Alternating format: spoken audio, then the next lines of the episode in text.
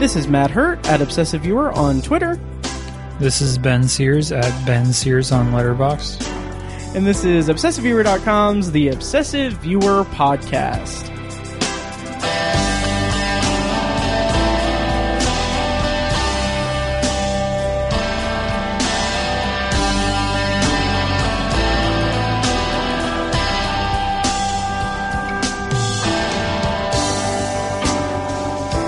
And welcome to The Obsessive Viewer. We're a movie and TV podcast that covers a specific topic, be it genre, trope, movie, or show, each episode. You can find more of our work at obsessiveviewer.com.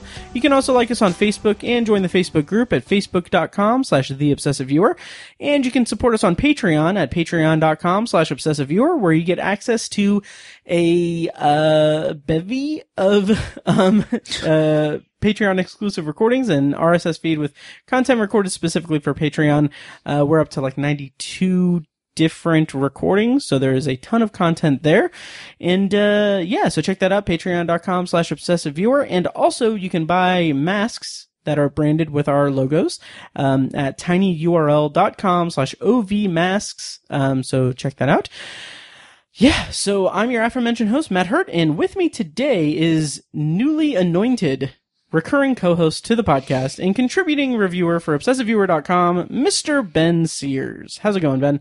Very good, thank you. Yes, absolutely. And so we we didn't have a uh, proper ceremony for you to for your promotion to recurring co-host. Um so yeah, but basically this is the announcement. Ben is now a recurring co-host on the podcast.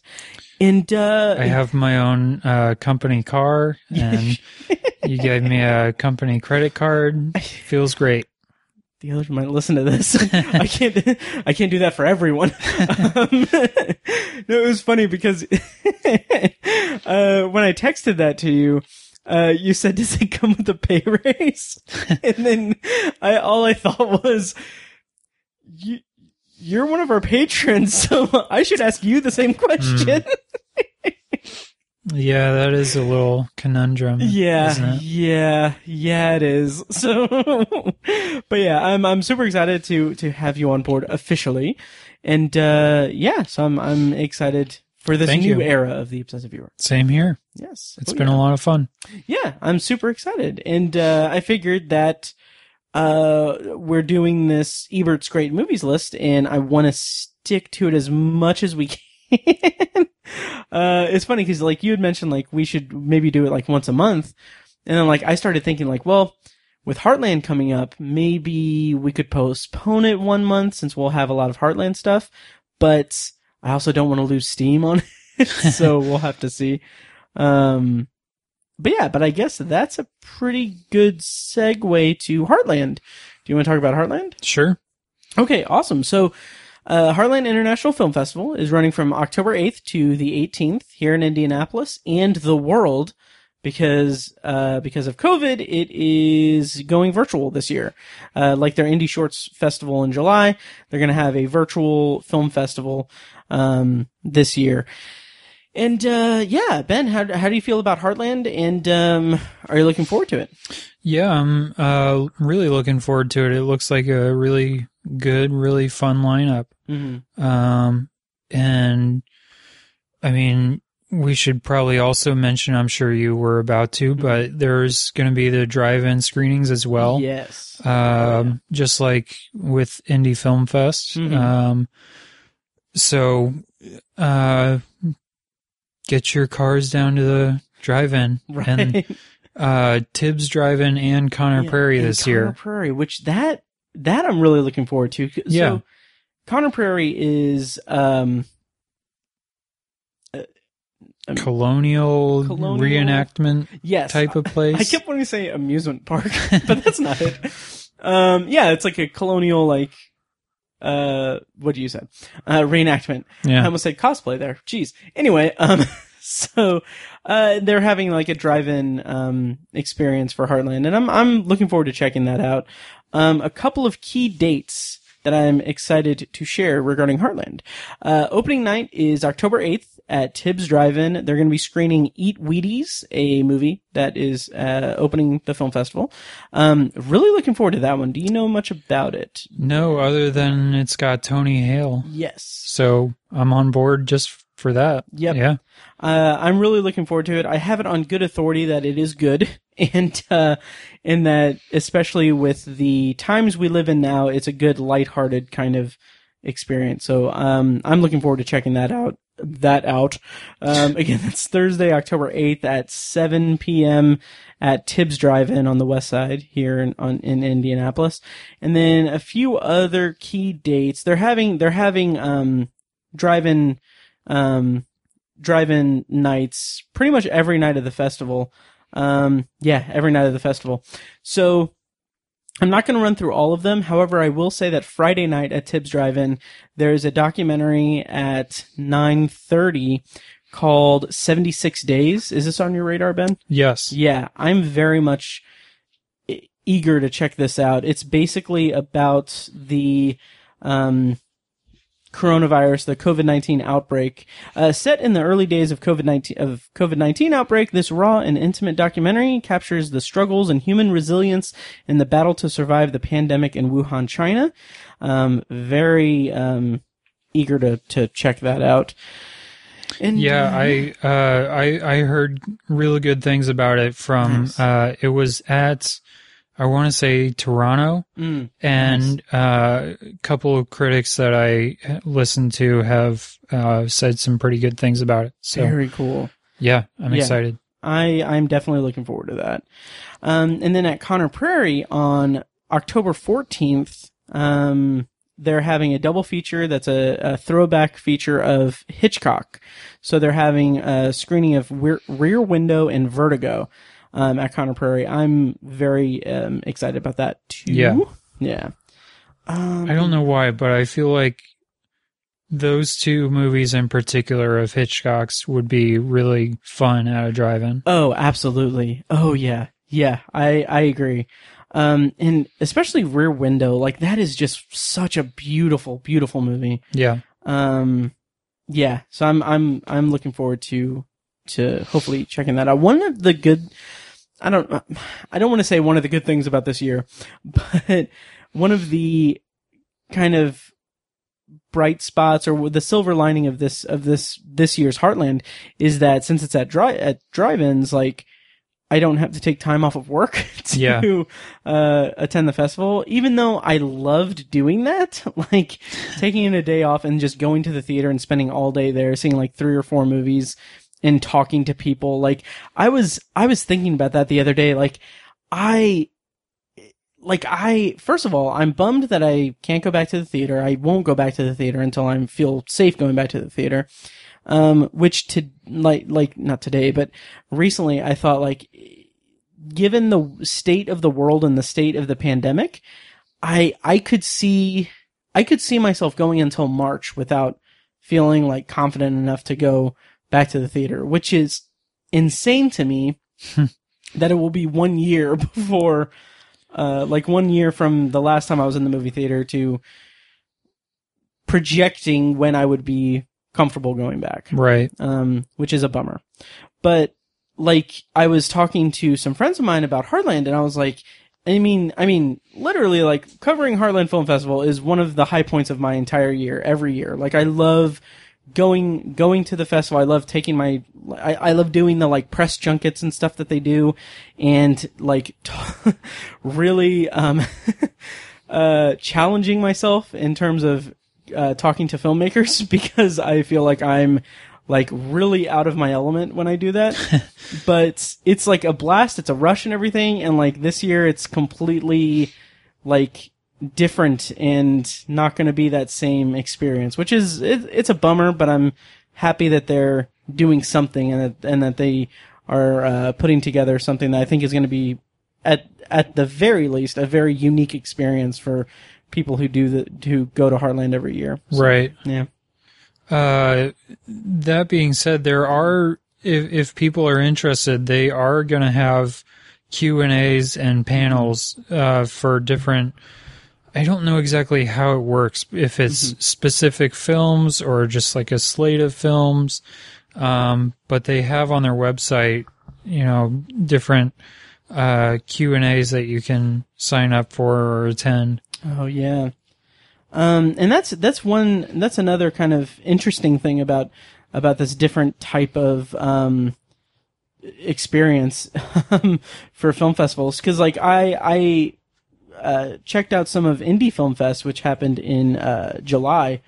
And uh, so one thing that, that I think is really interesting is that when they do those Q and A's, like at a, at a conventional film festival, um, you have, I mean, you you're screening a film, and then at the end of it, like the people at the film festival are like, "Oh, hey, and we have the filmmakers here," and like, like I remember, I think it was last year, or the year before, Kirsten and I went to uh, Heartland, and we saw a documentary, um, "The Bikes of Wrath." and uh, it was a charming documentary about um, a group of Australian guys uh, who were really big fans of the Grapes of Wrath. So they decided to travel to America and um, basically do the route that they that they take in the Grapes of Wrath, Oh, okay. but on bicycles Uh huh. and none of them none of them were like professional cyclists or anything and it's a it's a really interesting documentary because the first i think like like the the first few days one of them breaks his leg like and that and so the entire trip has to be like adjusted to that Uh huh. um, it's really interesting. But anyway, when we saw it in the theater, like we're we're talking like like um like we're talking about it and everything, and then the Heartland people were like, "Oh, we have the filmmakers," and like it's the people that were sitting like directly behind us, and I was like thinking like, "Oh God, did I say anything embarrassing?" Wow. Um, but no, it was uh, it like those types of things, and like also I think in that same screening,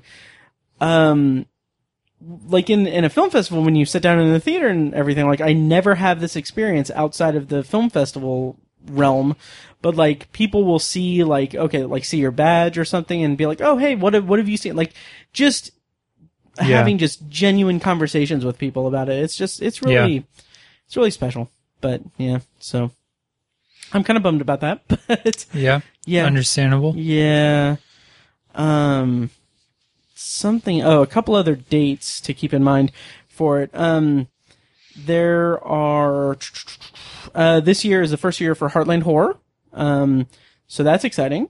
And at Tibbs Drive-In on Saturday, October seventeenth, they're going to be screening um, some of the Heartland Horror stuff, I believe. Um, so that's exciting. And uh, then the closing night film is Sunday, October 18th at Tibbs Drive-In, Blithe Spirit, which uh, sounds pretty cool. Cool. Yeah, definitely. There, uh, you've got it in front of you. Who's in that cast? I know it was someone, Um, at least one or two people, kind of notable. yes. I know Dan Stevens is in it. yes, Dan Stevens and someone else. Like, um, it sounds really interesting. Hopefully the um, mic is not picking up the ruffling of papers. um, let's see. Orange presentation. It was on the back of one of those pages. Yeah, well, yes, I think.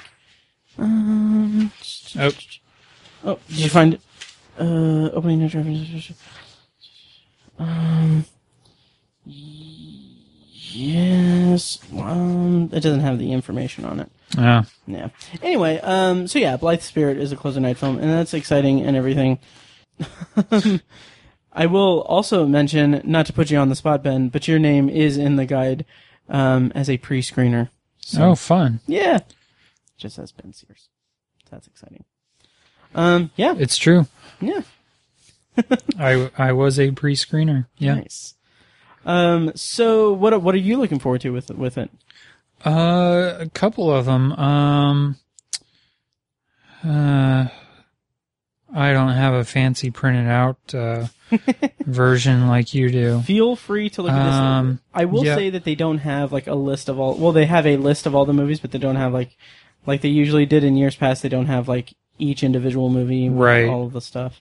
Um, there's there's a documentary that I'm interested in called Stunt Women: The Oh, Untold. Hollywood Story.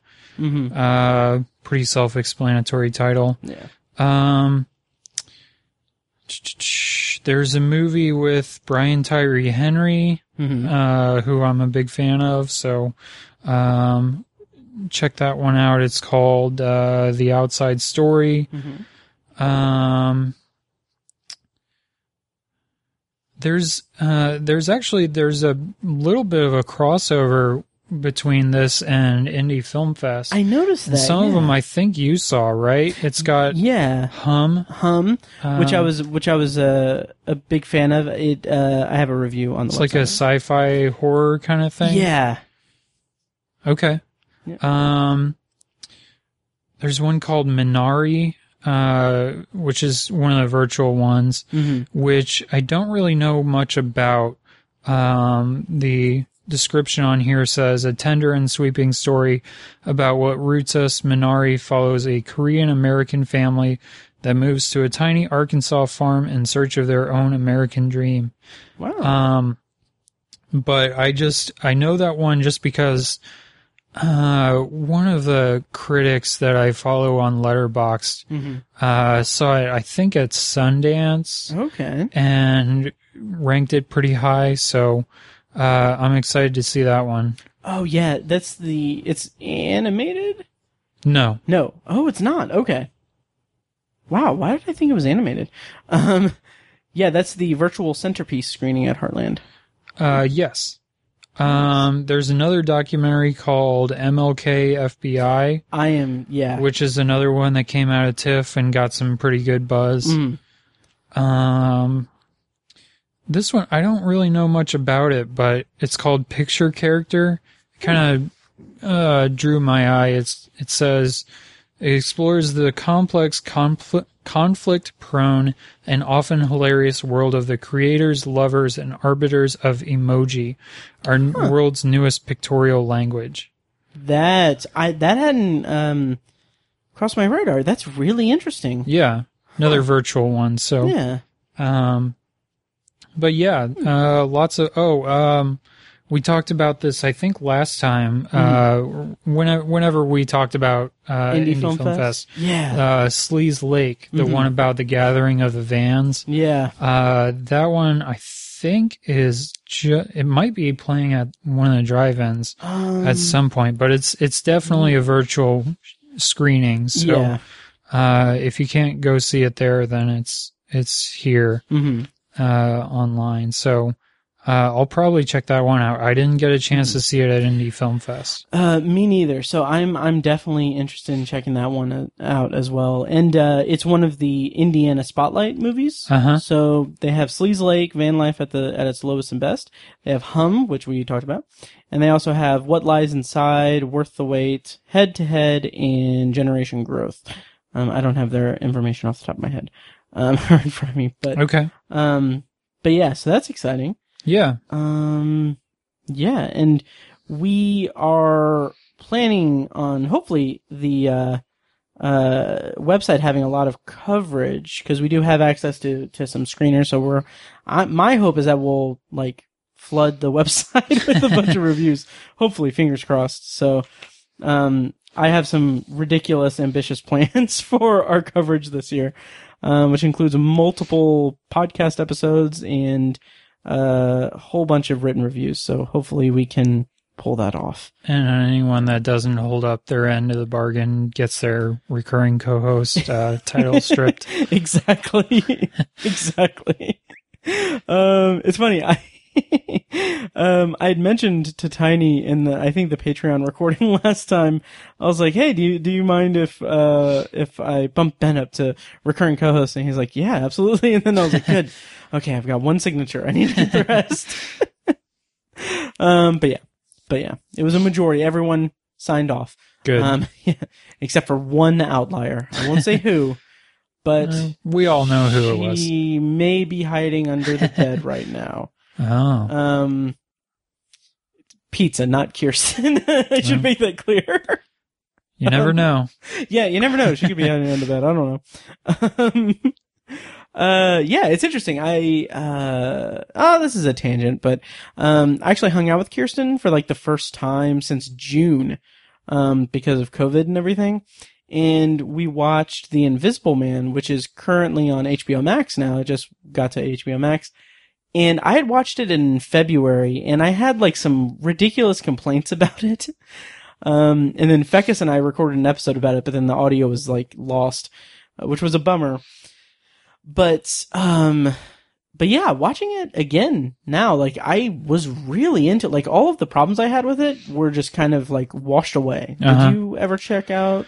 I haven't yet, but Okay. yeah, I saw that it just got there on HBO Max, so Yeah. I'll fingers crossed I'll get to watch it before the end of the year. Nice. I've heard almost all good things about it. So. Yeah. Um, I think I was one of the outliers. like, cause, and like, I liked it. Um, someone- was that the Invisible Man? I think so. they weren't knocking on this wall, were they? No, I don't think so. I hope not. I don't know. Screw it. Were you um, knocking on this wall? Knock twice if yes. Okay, good. Anyway, so, um, but yeah, I liked it and I like read over my review again and I was like, yeah, the complaints I had were like kind of pretty unfounded. um, but I, I'm proud of the content, of, like the writing Okay. of it. So Sure. yeah, I don't know. But anyway, so that, that's my anecdote for that. Um, do you have anything else to say about Heartland? Um, no, I don't think so. Although, um, kind of like with Indie Film Fest, like Mhm. since I was a screener, uh, one of the perks was to get uh access to the like a free right. free pass. So I think I don't know exactly how it works, but I think I can gift a uh yeah.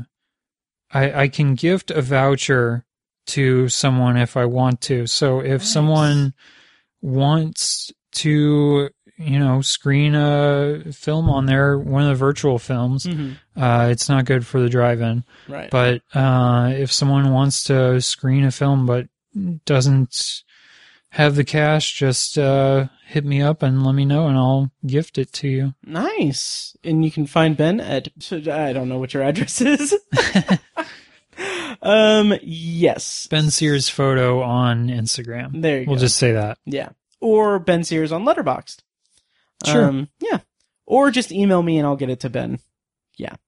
Um you know where where to find me. Anyway,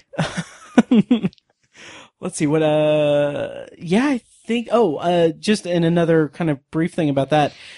Heartland is using the same um kind of apparatus that Indie Film Fest used for their virtual stuff. So it's called Eventive. Yeah. Um, and I mean, I had no problems at all with, with Indie Film Fest's, uh, use of it. So like the technology is like really good and, uh, really cool. And I think, oh, I, I completely got sidetracked because I was talking about the Bikes of Wrath. My point to circle back to that is that when you're at a film festival in person, like, okay, you know, they're in an auditorium and you have the filmmakers that will come down and they'll have a Q&A and everything. You get like maybe 15, 20 minutes um, before it's, you know, they have to wrap it up because another screening and everything. And then a lot of times, like if you have like a lot of different screenings that you're going to, you don't get to sit, like you don't have time to watch, Yeah. to watch the Q&A. But the cool thing about the virtual stuff, and this is something that was really neat with Indie Film Fest, is that given the fact that it's it's all virtual and everything, they have that time to pad it out. So like I watched Hum um at Indie Film Fest, which is at Heartland this year under Heartland Horror. Heartland, Heartland Horror, yep.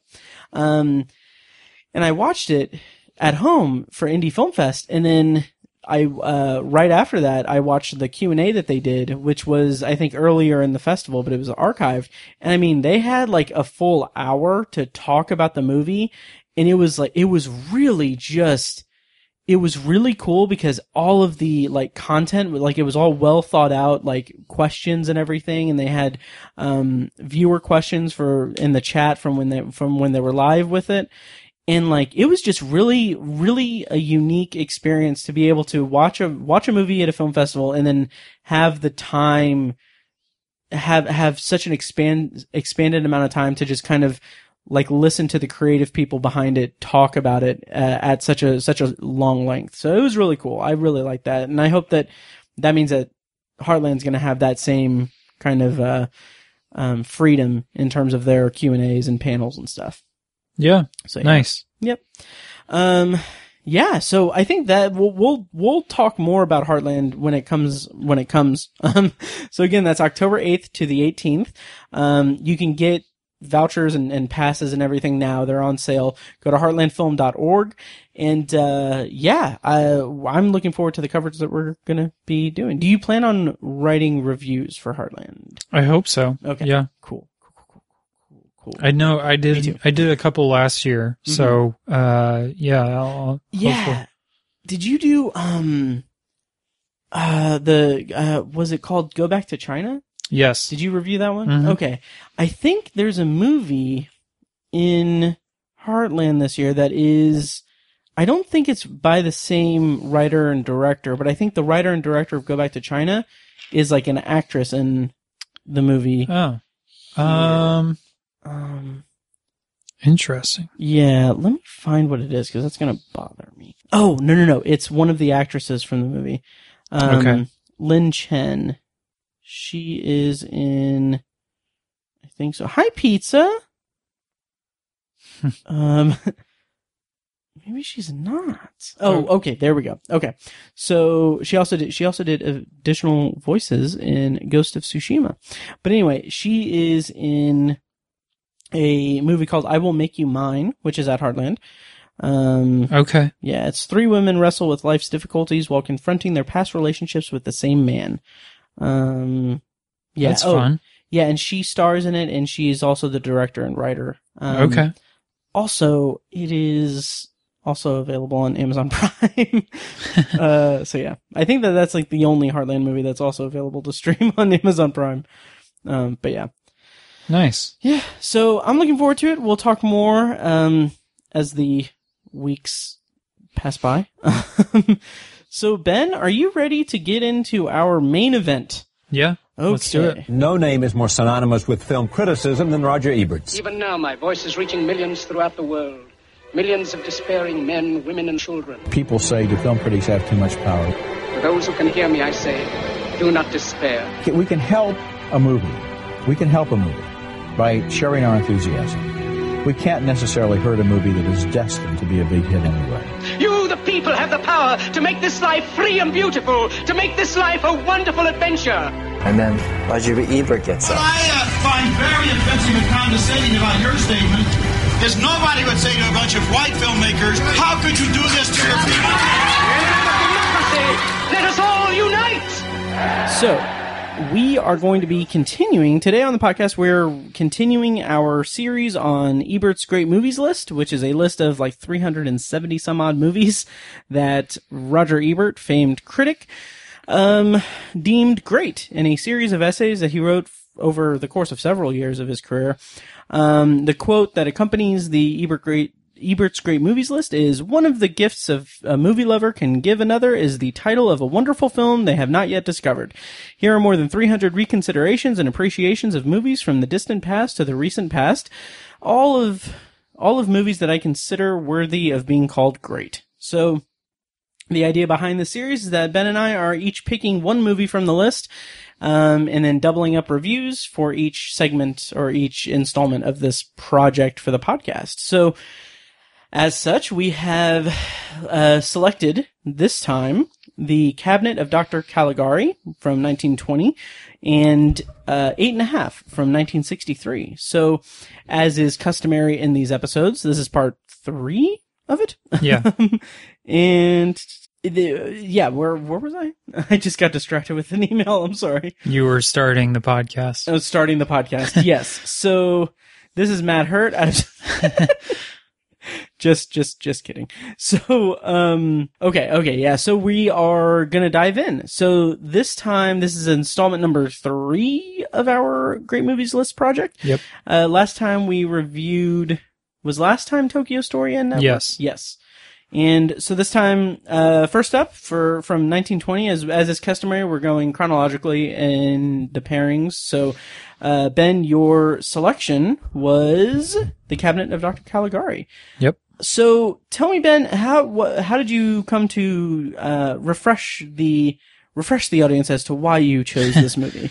Uh, really, I I knew nothing about this. I just uh my last couple picks were just kind of random. Uh, so this one I just figured, like I I went on the website and just searched by year, and uh, this is this movie is now a hundred years old. So, uh, and I believe it's the only one from that year. that Um, sounds right. so that's that's really the only reason. Plus, I mean, I- I'm a fan of silent films, so I wanted to kind of expand my horizons with that.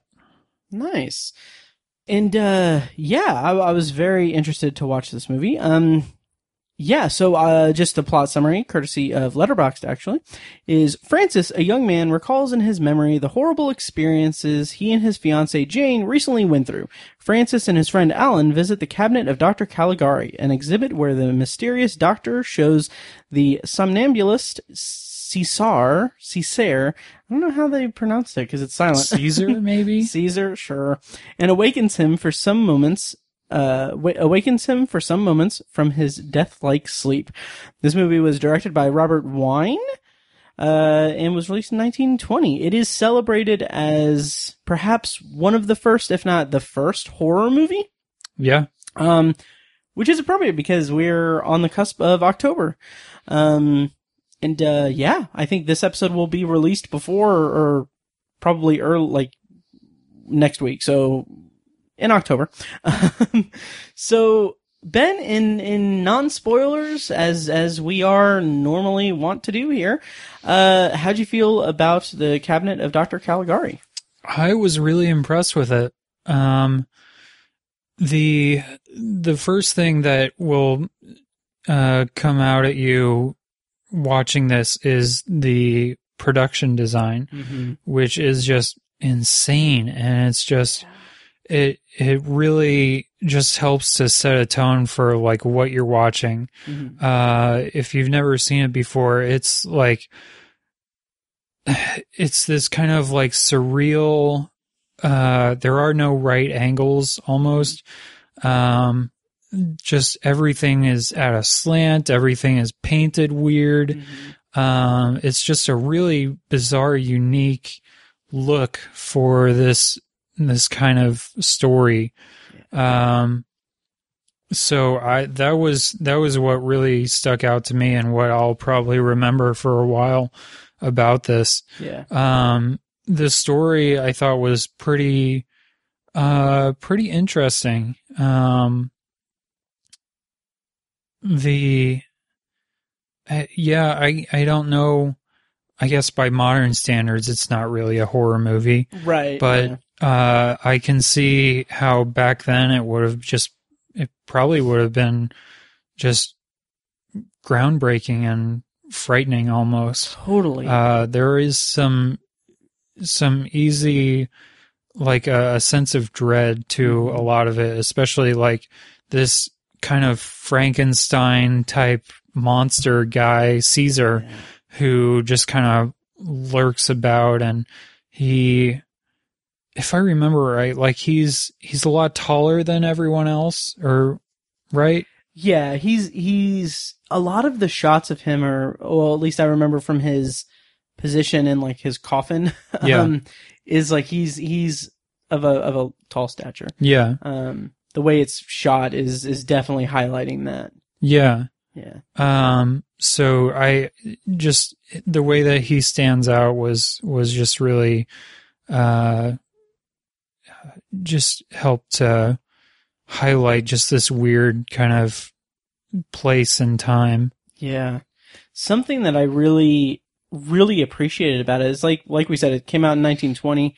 It really feels like it is a like my my Letterboxd review it just had like a little blurb on it but the what i wrote on Letterboxd was it's like watching the blueprint for um an entire genre of film Oh yeah, Um, and it's just it's really mesmerizing in the in that case. Like it is like I don't know much of anything about like about German expressionism, which I guess is the like what this kind of really jumped uh jump started Yeah. but it just it has such a distinct style and to your point about like the right angles and everything or the not right angles um and slanted camera movements and all that um the set design also has like such a like a, a uh, an abstract kind of way about it. Like there are so many shots of like a like a room or something where where the design or the patterns on the floors and the walls are all like are all like triangles and, and different Yeah. shapes. And it's just it creates this weird like surreal reality that you're in. And this i actually read ebert's essay um Yeah. and he talks he talks about that and how it's just very um, engaging in terms of bringing audiences into this world and I, I totally agree with that and I kind of feel like it's such it's also it also feels so much like a precursor to precursor to like the the universal monsters like Dracula and Yeah. Frankenstein um and also it and I I don't know if that's I don't know how much of that is silent film, like the silent film era, or if it's directly influenced by by uh, the cabinet of Dr. Caligari. Like the shots of of the somnambulist, some not. Uh, oh my god, Somnambulist. so, uh, yeah, so, uh, somnambulist, um, kind of attacking and and in a threatening way, just re- really just made me think of Bela Lugosi as as Dracula. Um, yeah, it's just it is so evocative of that, and Dracula, like that version of Dracula, came a decade after uh, Right. Caligari. So I thought that was really really fascinating that kind of comparison or that, Yeah. yeah. I I didn't realize this when I was watching it, but it really like the the one that I think is more well known Mm-hmm. from this like German expressionist is Nosferatu. Yeah. But this predated that. Mm-hmm. So which is another one that we'll be talking about eventually. And it predated it by I think like two years. Yeah. Um Uh, so I, I'm curious how much Nosferatu was influenced by this. me too. Um, yeah, just I, I could see so many influences coming from this, like you know, like you were saying, just pretty much any like monster movie, any kind of like slasher movie, any kind of like a psychological horror kind of thing. Yeah. um because there are elements to that with the uh the doctor and um the just the story of him. Yeah. yeah In in the design or I don't know how much of this is just the actor that played the doctor, but the way that his eyes like bulged out right was just like I could see being in 1920 and just uh like being like kind of uh, taken by that or or really letting that kind of fester as as a piece of horror. yeah um uh what was i gonna say um the oh yeah uh it's not just the set designs like it, there's there's a couple shots early on where uh it's closer up on people's faces and you can definitely see like the makeup that they do on them is just so Yeah. over the top and more expressive. Um so yeah that was just another element to it. Um there's like you were saying there's uh i think when you look at Ebert's review, uh, it's like the banner image, and it, it stuck out to me when I was watching it, where the monster is like carrying away the girl, Yeah. and he's like escaping, and he's like walking along like some rooftops, and it's the way that these rooftops are uh, designed. It's almost like it's like a flat path kind of thing Yeah. but he's it's clearly meant to look like a rooftop and it just just the winding kind of jagged uh, design of that was just really fascinating. It really stuck out to me. Yeah, it it reminds me a lot of the uh, the the work of MC Escher.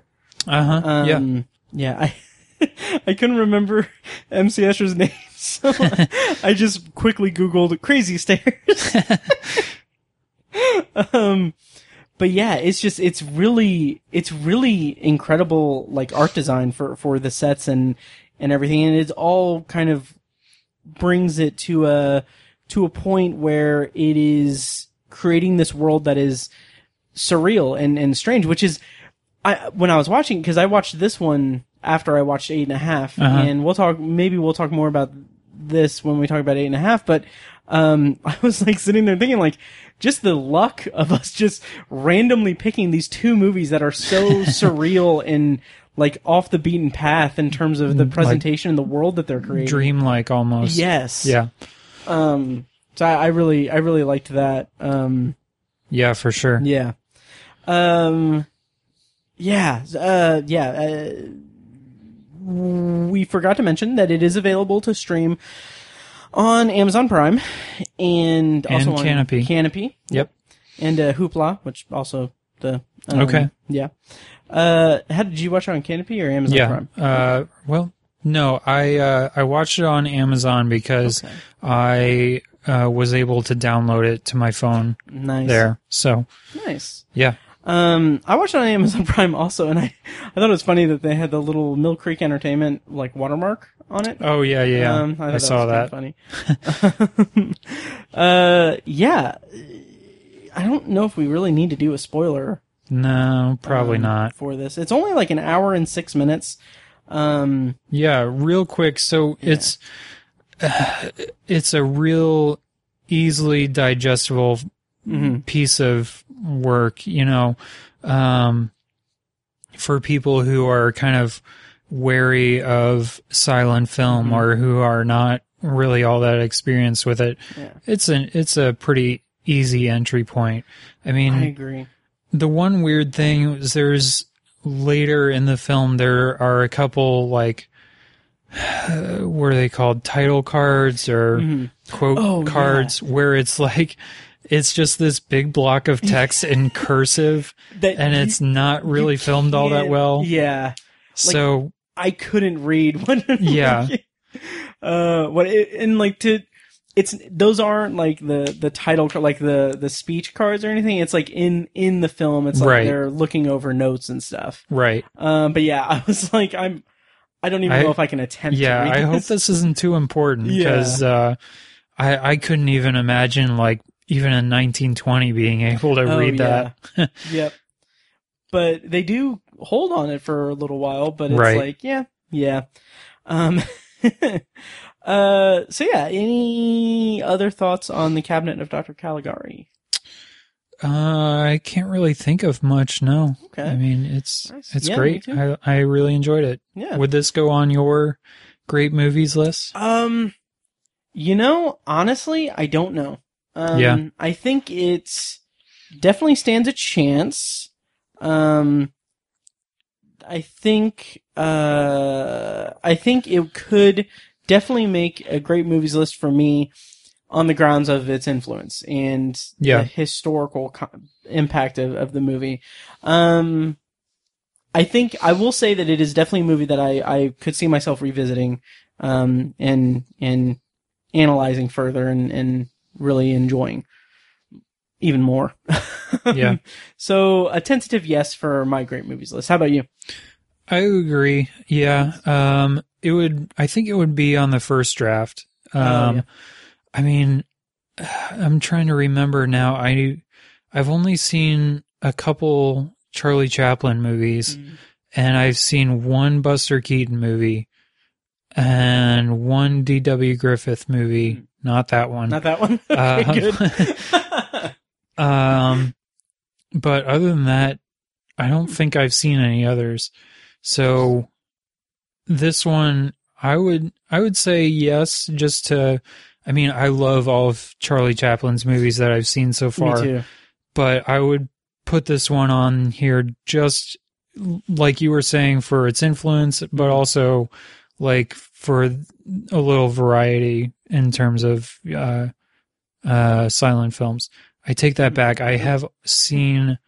Uh, I'm blanking on the director's name right now. It's called Sunrise. Oh, I've heard about which, that. yeah, we will. We'll definitely talk about that one. Nice. Okay. Yeah, I've heard incredible things about that. Yes, Huh. Um, nice. So, are you saying that you give it a thumbs up? correct.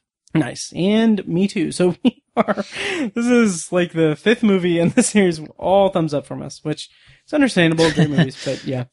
Um, so yeah, that's our review of the Cabinet of Dr. Caligari, and I just realized what I want to do for when we pick our next ones, um, and I'm really excited about, it, but I'm going to save it for after eight and a half.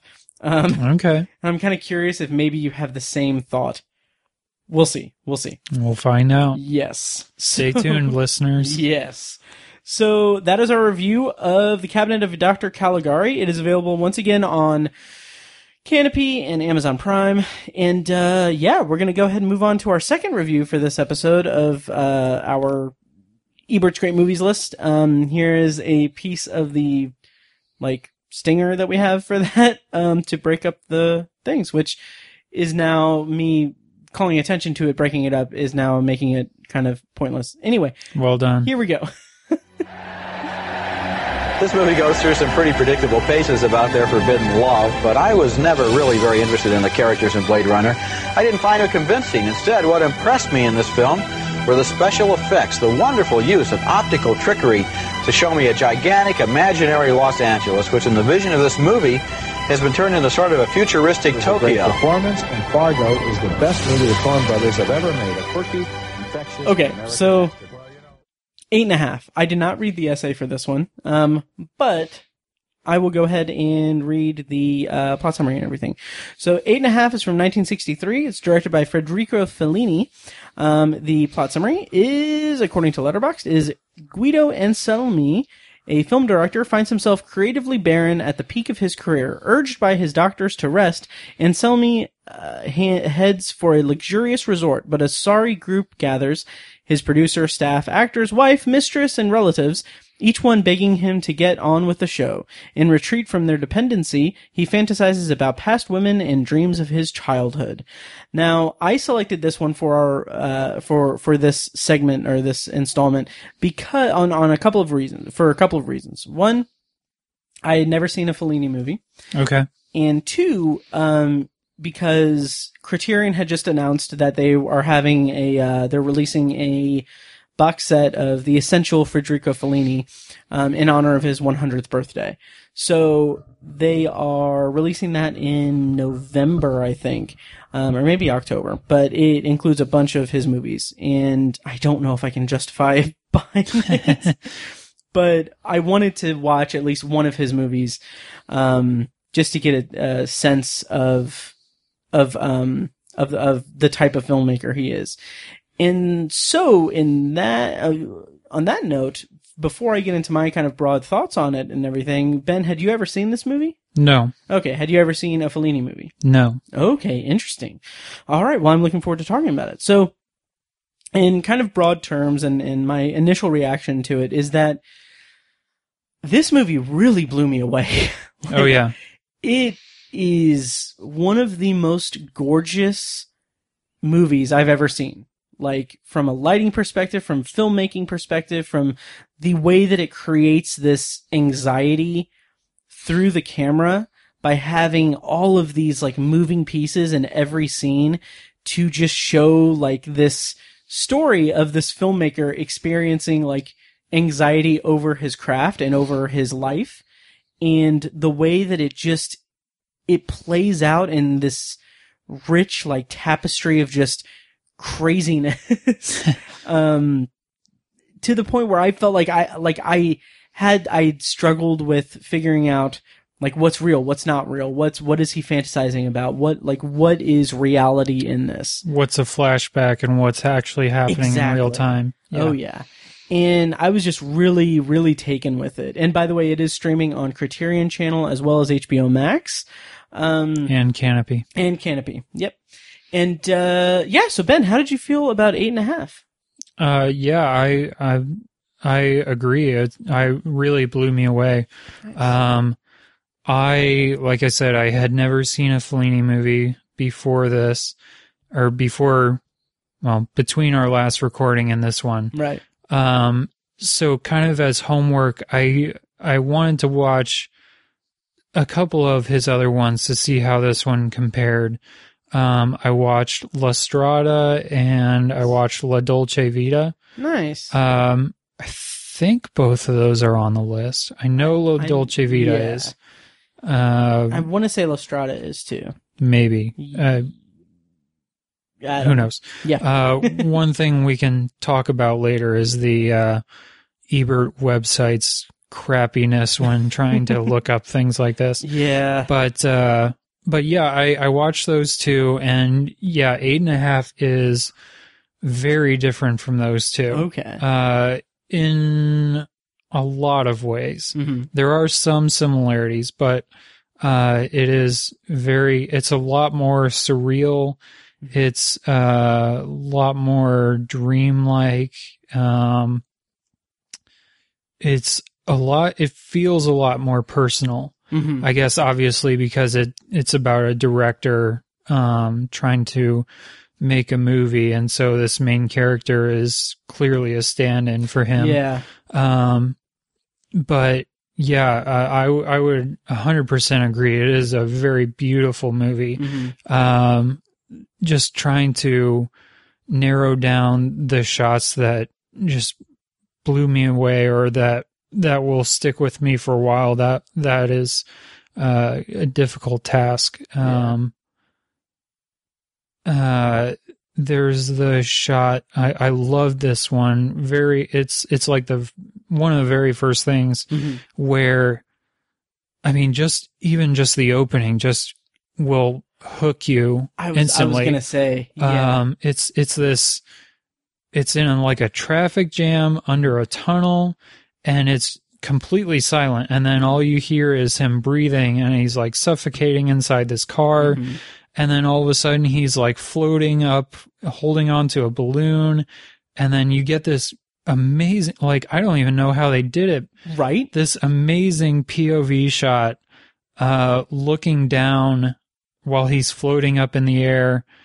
Uh, and then he's like, someone is holding a rope to his leg and they pull him down and he falls down to the, to water. Yes. And it just, breathtaking. yeah, Like that whole sequence is, and it, it is incredible because like I went into it thinking I don't know what I was thinking about it, but I Yeah. knew that it was about kind of a guy trying to retreat from his life. Uh, essentially, I did not expect it to be so ephemeral and and dreamlike. yeah, So that opening scene, like it, it reminded me, it made me think a lot of like the Twilight Zone because like those people in the traffic jam with him are like looking complete, like it specifically reminded me of the episode from season one of the original Twilight Zone called Elegy, but the, all of the people in the other cars are just staring at him and not moving or anything, Yeah. which is kind of the plot of Elegy. But, um, but it's just it's so evocative of what he's going through just right from the outset. It's like okay this is a man who is experiencing like some heavy anxiety and and personal crisis and uh, crisis of of identity and everything. And it's demonstrated so beautifully and visually in this opening sequence. And that just like you said it just reels you into what is a ride that does not let up. Yeah, and I've got to commend Criterion Channel, by the way, because Criterion Channel, when it first launched, I had a lot of problems with the with the uh, UI of it in terms of sc- like like stream uh, casting videos or casting casting from my phone to my TV with my Chromecast, which was really the only option that I had other than watching it on my laptop, and still all like still the only option I really have, and everything. So, um,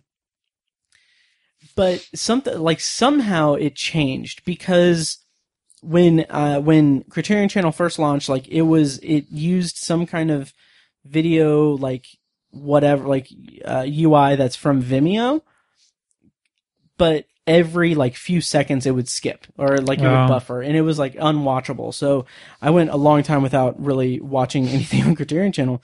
But now I have no problems with it. Okay. Um, and the picture quality is, is pristine and everything. So it's really good. And that's one thing that just blew me away was the picture quality in eight and a half. Like just, it is Yeah. one of the most striking movies I've ever seen. Yeah. Um, It's it's like almost every shot just feels purposeful and absolutely. uh like there's an artistry behind almost every shot. Yep. and um, one of the uh, essays that Ebert wrote, um, he, I, I don't know exactly what the reception was to it at the time, Mhm. but he kind of quoted uh, one negative review Mhm. and said that the this person was saying that like Fellini is uh,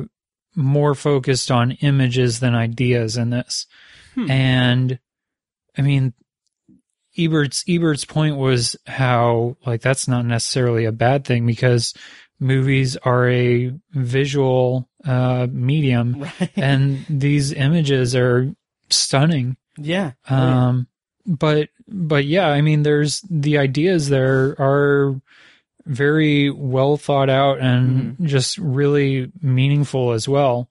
Uh it it definitely feels like a personal uh kind of essay almost on the creative process and just Yeah. what that is like. Absolutely. And something that I uh, kind of thought about or kept finding myself thinking about uh, as as the movie was going on was how much I feel like um, Charlie Kaufman I feel like may have um, used the techniques or, or the kind of the um, ah, what's the word I'm looking for? Uh, the kind of the the style of this movie Yeah. as uh, influence on his uh, take on I'm thinking of ending things, which just hit Netflix recently. I could see that, yeah. Yeah, I just I got that same vibe, and I was like, this that, that would be an interesting double feature. I Um, think to that point, I think I haven't seen a whole lot of Charlie Kaufman's movies, um, either as a writer or a director. But uh, I, from what I remember, I feel like Kaufman is a little more like bleak, Yeah, in his Oh, outlook, definitely. and this is a lot more. Not necessarily positive, but it's it's definitely not as bleak, you Yeah. know. it's it's more um I, I definitely get what you're saying. It, it kind of feels like more of a um a journey rather than like being grounded in cynicism. So like, right. it has this cynicism in it, but it feel I feel like the character is like there's there's room for growth that the character goes through throughout the movie. Whereas like with like Charlie Kaufman's approach, it kind of feels like it's a little bit rooted in that kind of cynicism and inescapable cynicism, Right. uh, arguably or potentially inescapable. Um, yeah, which by the way, I, I just because I, I couldn't remember if you'd if you'd seen. I'm thinking of think, uh, thinking of ending things yet, but I looked on Letterboxd and your review, your little blurb on that was great. It's uh, take that, Robert Zemeckis, which I, I appreciated that. Um, yeah. Uh, so yeah, I, I can't.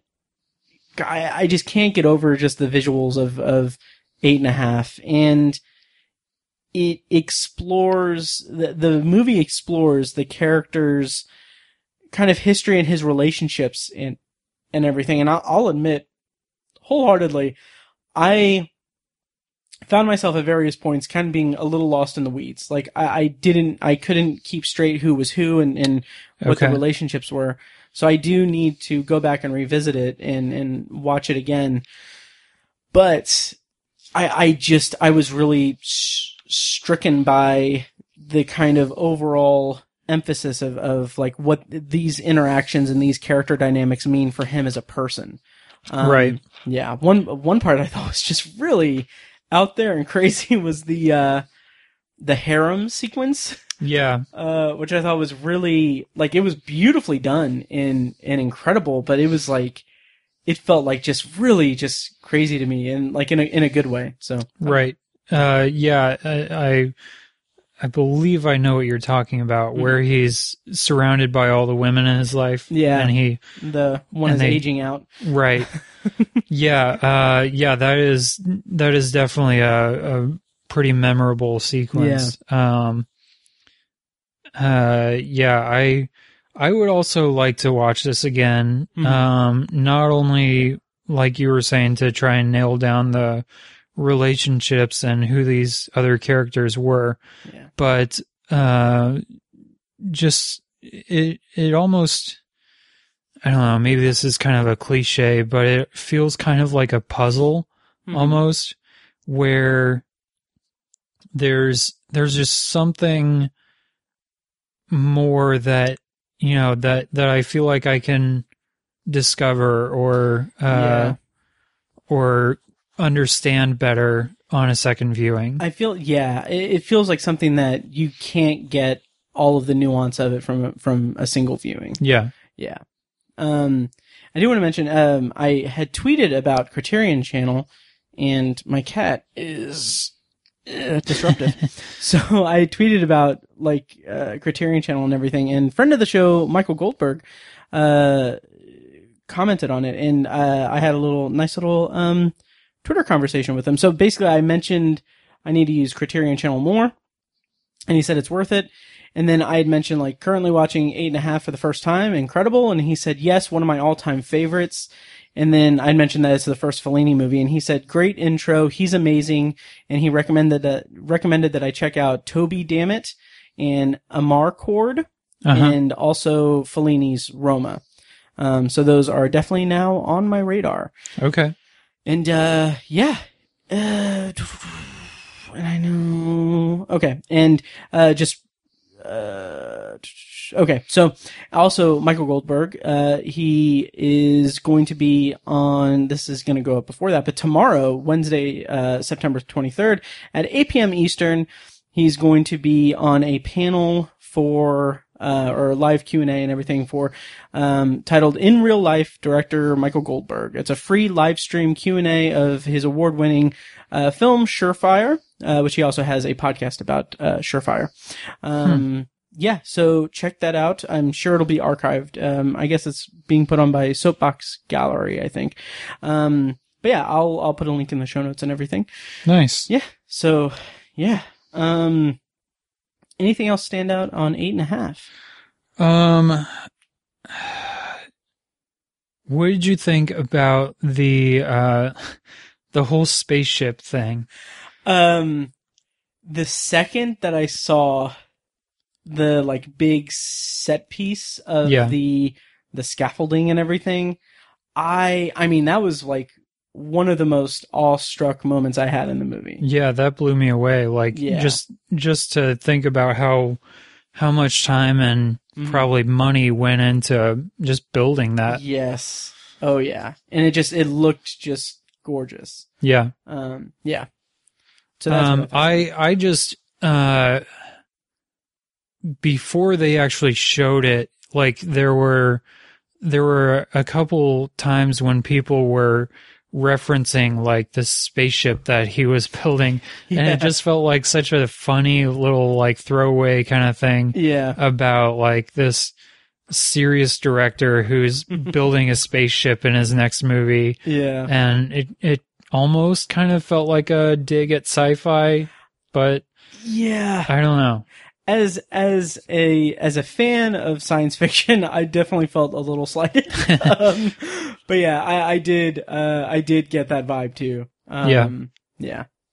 yeah, Um, I also I just want to mention, um, I didn't look this up until after the, our last recording. Mhm. Are you familiar at all with the sight and sound poll? Um, I'm familiar with sight and sound as a concept. I know that they have like Well, sight and sound are two of the senses of all humans. um. But anyway, nice, nice. Um, but yeah, I, I'm familiar with it. I know that they have like, uh, uh, it's one of the lists that are like on Letterboxd. Um, yeah.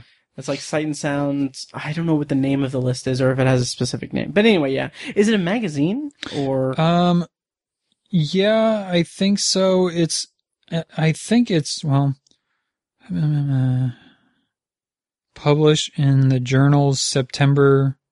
Uh, the the Wikipedia article I'm reading is from September 2012. Okay. Um, but it's it's published by the British Film Institute. Oh, gotcha. So every 10 years since 1952, they uh, put together the greatest movies of all time list. Wow. Uh, and it's based on critics, programmers, academics, and distributors. And there's also a separate di- directors list based on 358 directors and filmmakers. Wow. So, um, I didn't look this up, like I said, until after the last recording that we did, but the most recent one was from 2012. Uh, number one, Vertigo.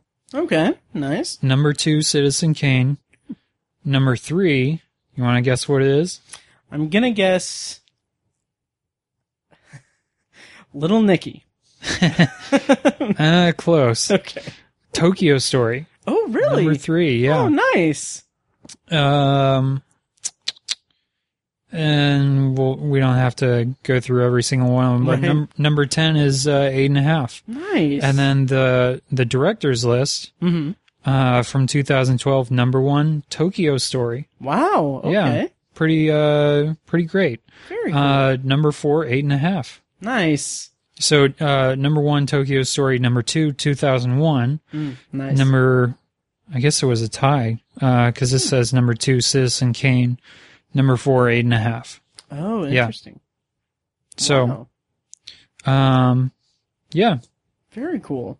Well, uh, worth it, I would say. yeah, I'm pretty, Um, I, I can see, I can see why, uh, this is so widely beloved by critics. Absolutely. And I could see, I, I know that I'm going to hopefully make this a priority at some point, but if you have Criterion Channel, it does have, um, eight and a half has a commentary track available on Criterion, Criterion Channel, so I'm going to definitely check that out. And it also has a bunch of little, um, segments with, uh, filmmakers. Um, so like they have like, uh, I think Rian Johnson does one, um, but they have like little like conversations with filmmakers where they just talk about what the movie means to them. Uh-huh. And I mean, I, I was looking at the list and it was like there's there's a there is a plethora of content um, on eight and a half. So Rian Johnson, uh, Paul Feig, um, Michael Cunningham, uh, Terry Gilliam, um, a bunch of a bunch of people. That And sounds awesome. Yeah, and there's also a documentary about Fellini on there. Um, Okay. so Yeah, so there's a documentary on Kanopy about Fellini Nice. that I tried watching, okay. and I don't know. It wasn't really a documentary. It was like this, like reenactment of his early life. I don't know. It was kind of weird. Okay. Um, I don't know if I'll get back to it, but yeah. uh, it was not what I, I was expecting. But okay. I'll Um, report back later. Nice. So, it, do you know the name of it offhand? It's called uh, "How Strange to Be Called Federico." Oh, okay. Let me look that up. Yeah, "How Strange to Be Named Fred- Federico." Wow. It's on Kanopy. Okay. Uh, I just, man, I just remembered a joke I was going to make about the cabinet of Dr. Caligari. Dang it. um, anyway, um, uh, it's stupid. I'm not going to, anyway, it's too late. So, um, I think it goes without saying, but Ben, great movies list. Would you put it on your own? Yeah, absolutely. Nice. And would it be a thumbs up? Yes. Nice. Same here. Um, and I'm very eager to dig into more of Fellini's work. yeah. Um, Yeah. a, a decent amount of his movies are available on streaming. Yeah. So- oh, and La Strada is not on the great movies list. Oh, okay. So uh, this one and La Strada are on Kanopy, Mm-hmm. and I,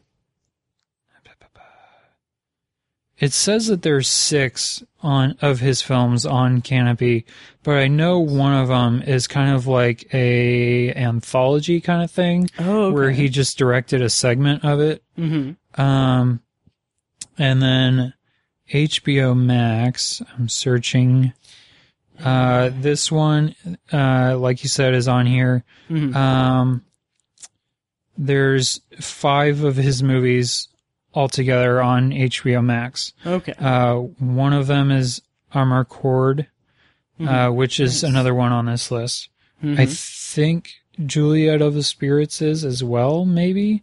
Okay. I don't. I don't remember. Yes. Um, from what I can gather, um, Again, the Yeah. Ebert website is not the greatest at these kinds of things, which, like, kind of to tie it back to Tokyo Story, I Mm-hmm. think I had mentioned last time that there's only two of his films on the list, oh yeah. but I discovered shortly afterwards that that is not the case. okay. Uh, there's like, what I say, like five of his movies on Right. the list. So if anyone out there was listening and liked Tokyo Story, Mm-hmm.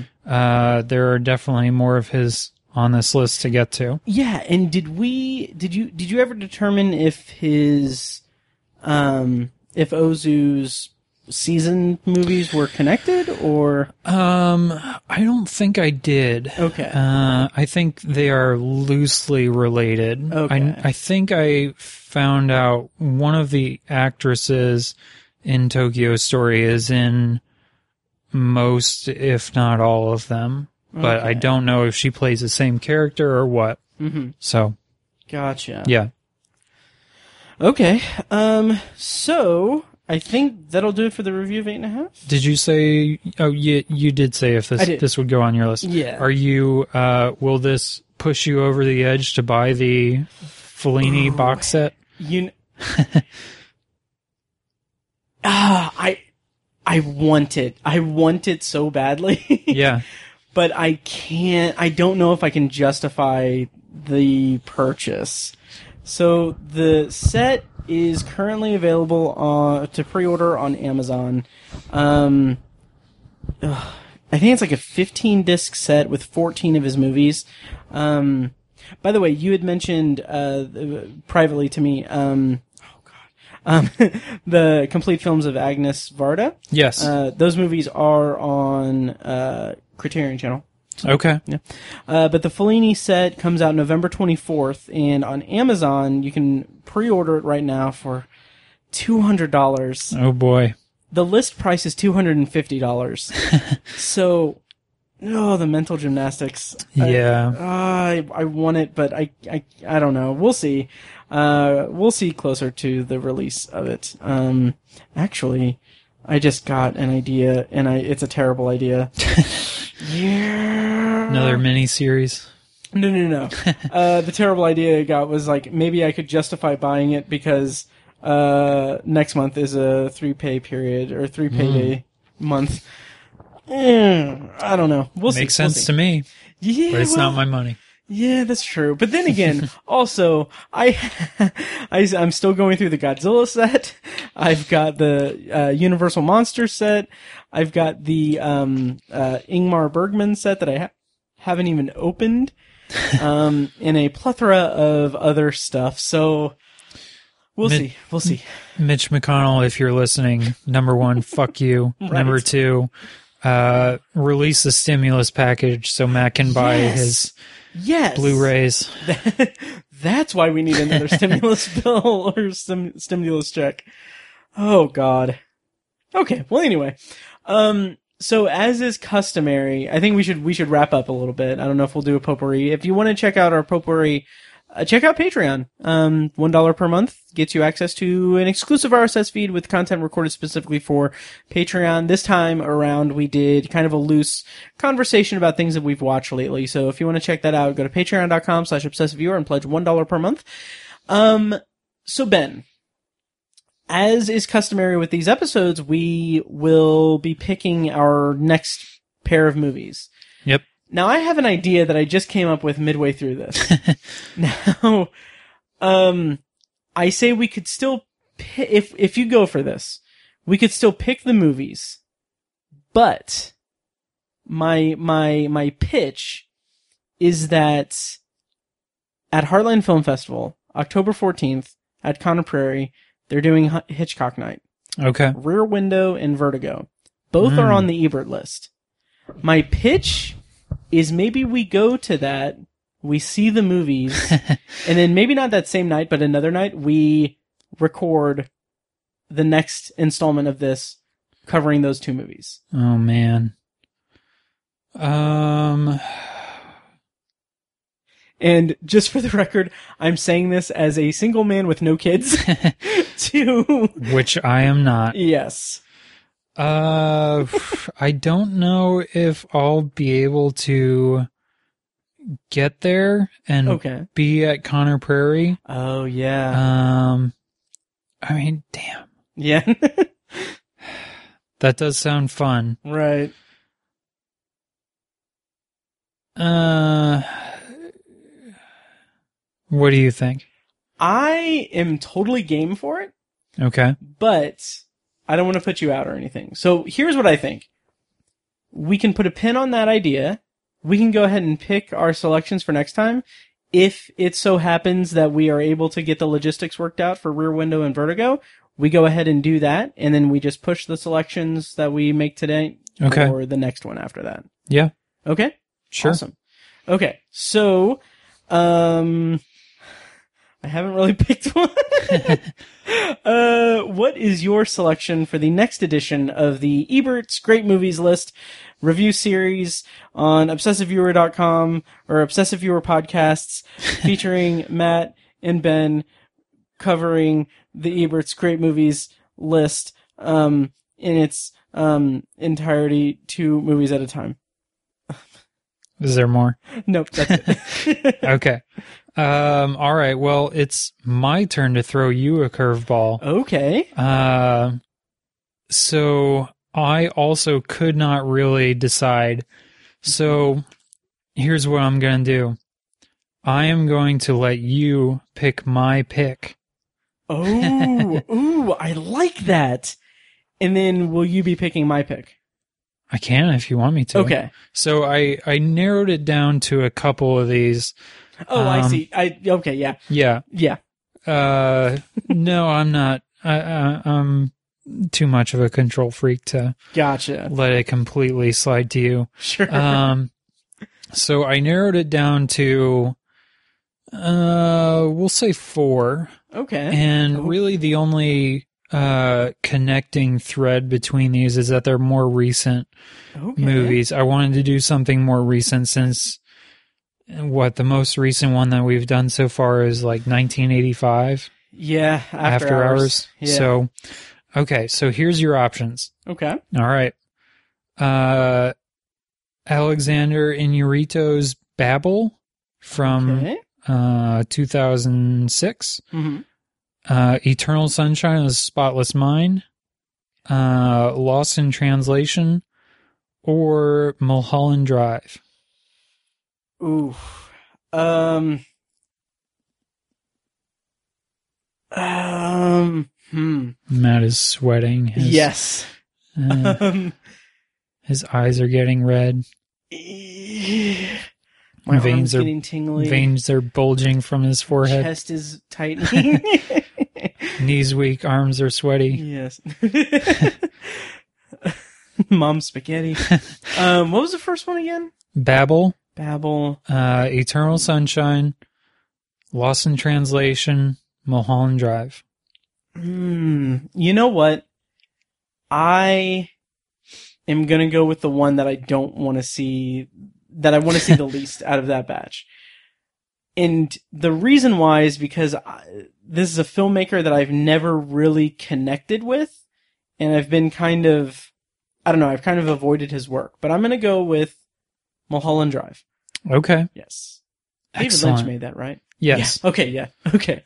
You know, I, I, uh, it's funny you picked that one because I, uh, am a loyal listener and I listened to your last episode with Tiny and I Mhm. think you mentioned that you don't really care for him as I a filmmaker. Did So, um, yes. and I would say that I agree Interesting. sort of um from what I've seen from him but Mhm.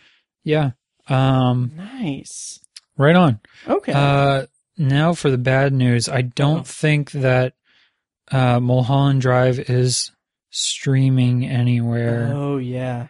uh it might be on Criterion I don't know I know. Well, you can rent it on VOD. Mm-hmm. You can't buy it, oh, that's um, interesting. but you can rent it at the library. Yeah. Yes.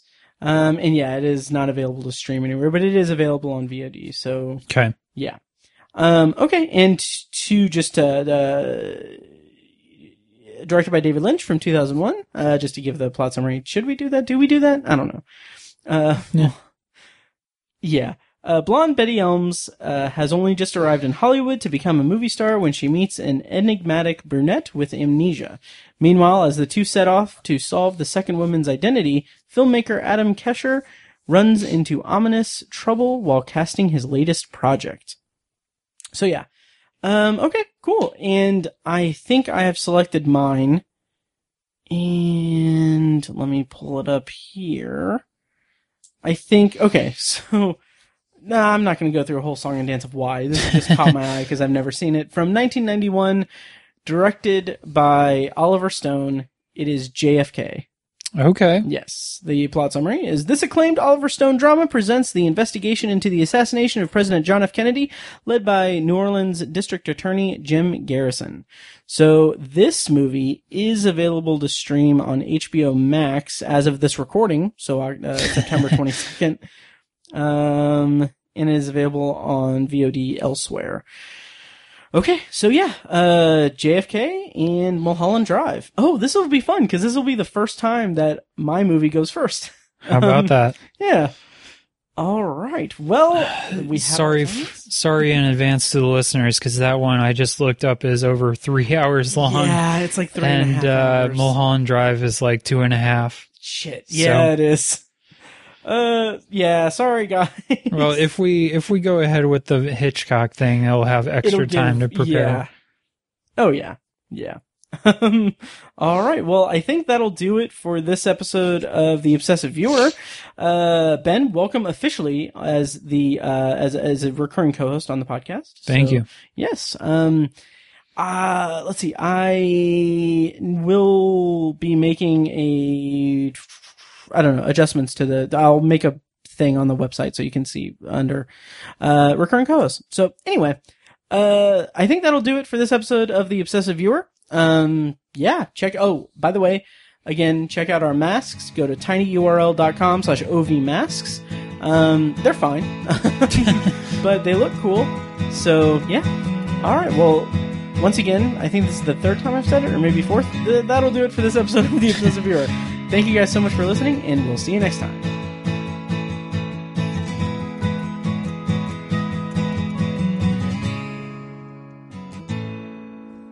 And now, here's a short clip from our Patreon exclusive RSS feed. To hear the full clip and more exclusive Patreon content, go to patreon.com slash obsessiveviewer and become a patron at the minimum rate of $1 per month.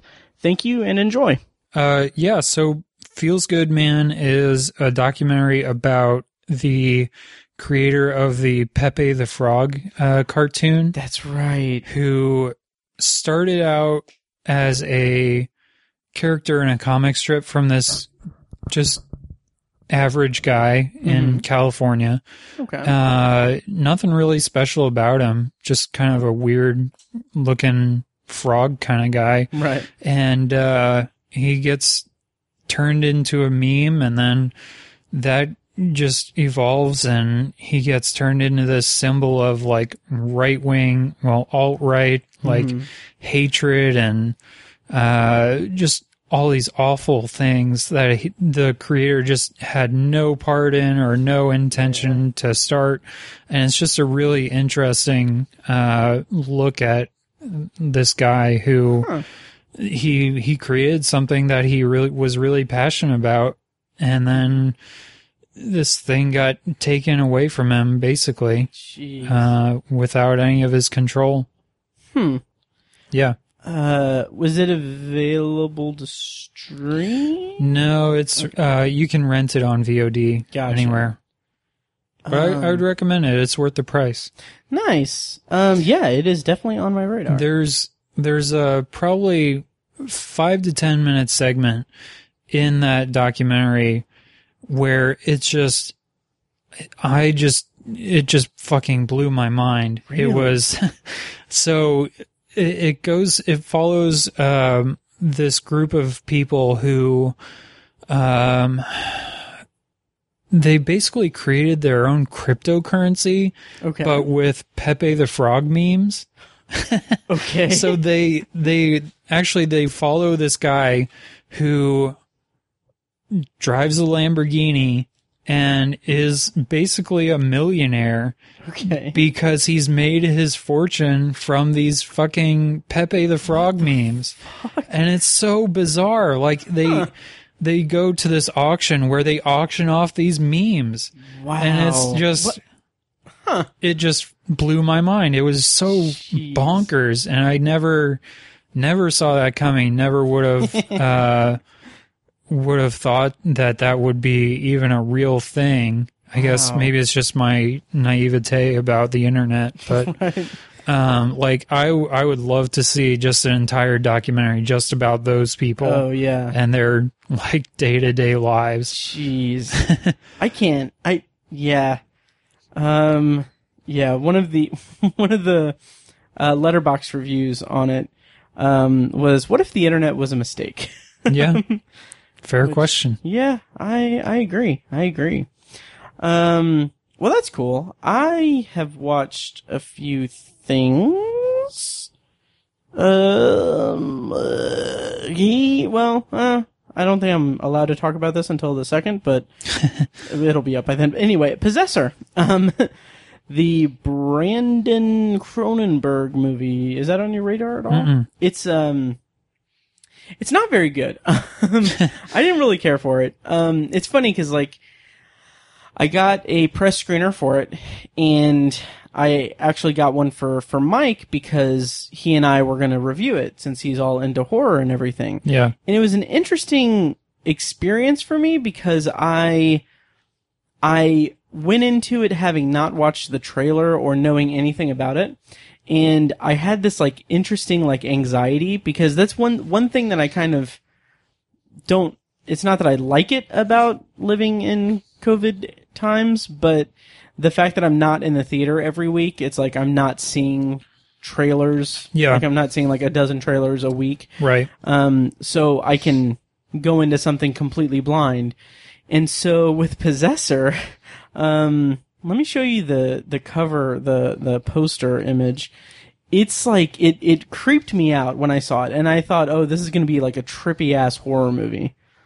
Okay. Yeah. I've seen that poster before. Yeah. Okay. It's, it's basically a kind of mask like thing that's, that's gross and weird. Yeah. There's no eyes. Yes, there's no eyes. It's like the whole face is like drooping off of it. Just it it disturbs me, but watching the actual movie, so so like it was interesting that I went into the movie not knowing anything about it, thinking like, oh, this is going to be like a a big like gore fest that's going to be like super super gross and everything, and I'm not good with that. Right. So I like I was I was kind of bracing myself for that.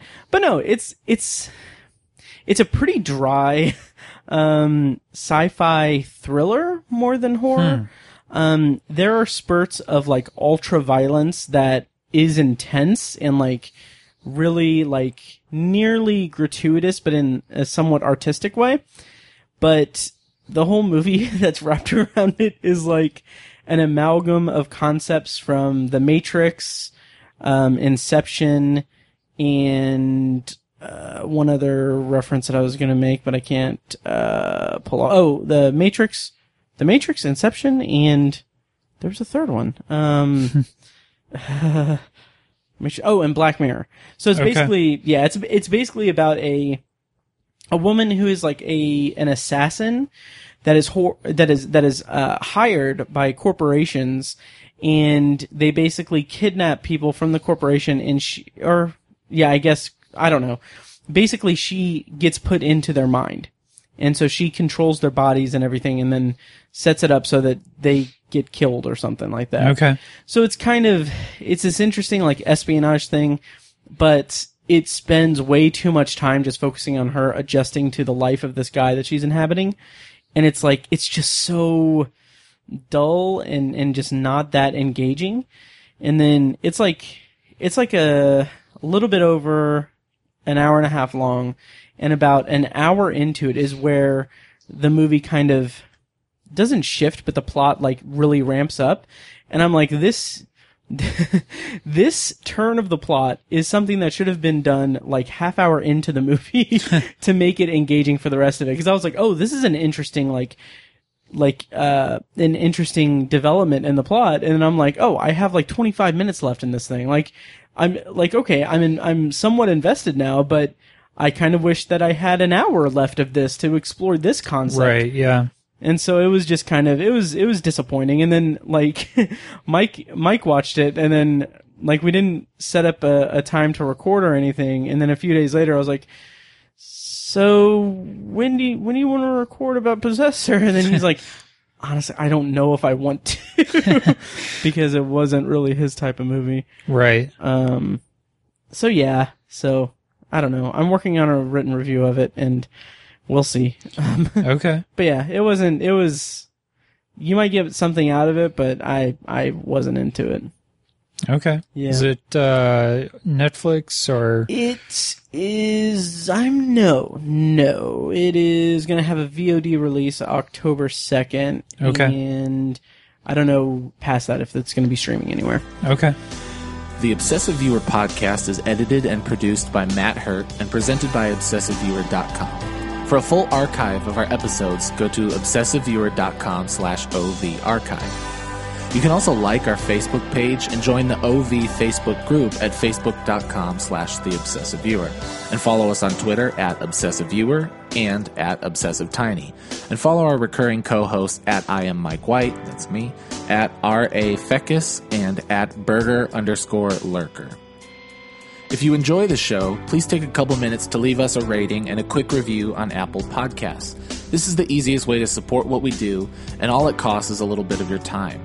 If you'd like to donate to the podcast, you can make a PayPal donation at obsessiveviewer.com slash donate. Or support us on Patreon for recurring donations and access to commentary tracks and B-roll audio recorded exclusively for patrons at patreon.com slash obsessiveviewer. Every donation goes toward paying the fees to keep the podcast running and is greatly appreciated. For official Obsessive Viewer merch, including shirts, mugs, phone cases, and more, visit our TeePublic store. You can find a link to the store in the show notes of this episode and at obsessiveviewer.com slash donate. Or you can simply search for Obsessive Viewer at teepublic.com. T-E-E public.com. For information about our annual live event showcasing short horror films from local filmmakers, check out shocktoberInIrvington.com. And for an archive of all our events, as well as news about potential future events, head over to obsessiveviewer.com slash live. For more podcast content, you can find Anthology, Matt's solo podcast covering the Twilight Zone and other classic and contemporary science fiction anthology TV shows at anthologypod.com and on Twitter at OVAnthologyPod. You can also find Tower Junkies, a podcast where Matt and Tiny share their love of all things Stephen King and his magnum opus, the Dark Tower series, at TowerJunkiesPod.com and at TowerJunkiesPod on Twitter. And finally, check out The Secular Perspective, Tiny's side project podcast, which tackles current events and life's big questions from the perspective of secular hosts Chad and Amanda at thesecularperspective.com. The theme music for The Obsessive Viewer comes courtesy of the band Loudlike from their EP Mistakes We Must Make. Additional bumper music is provided courtesy of As Good As It Gets, which can be found at facebook.com slash as good as it gets band. Thank you so much for listening, and we'll see you next time. Kitty.